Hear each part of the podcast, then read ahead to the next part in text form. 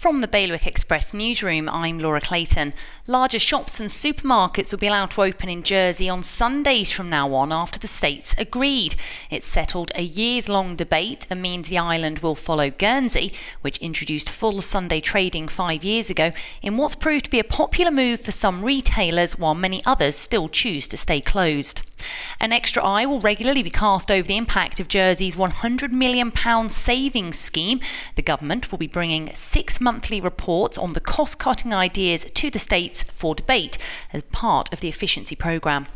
Guernsey states have bought a church. Delisle Church in the Catel will be used as part of the extension plans for the Les Beaucamps High School site as the island moves to a one school, two colleges model for secondary education.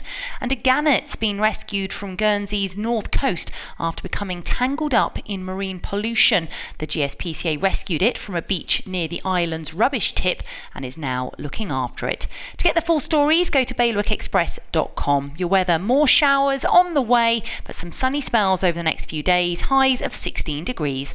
Bailiwick Radio News.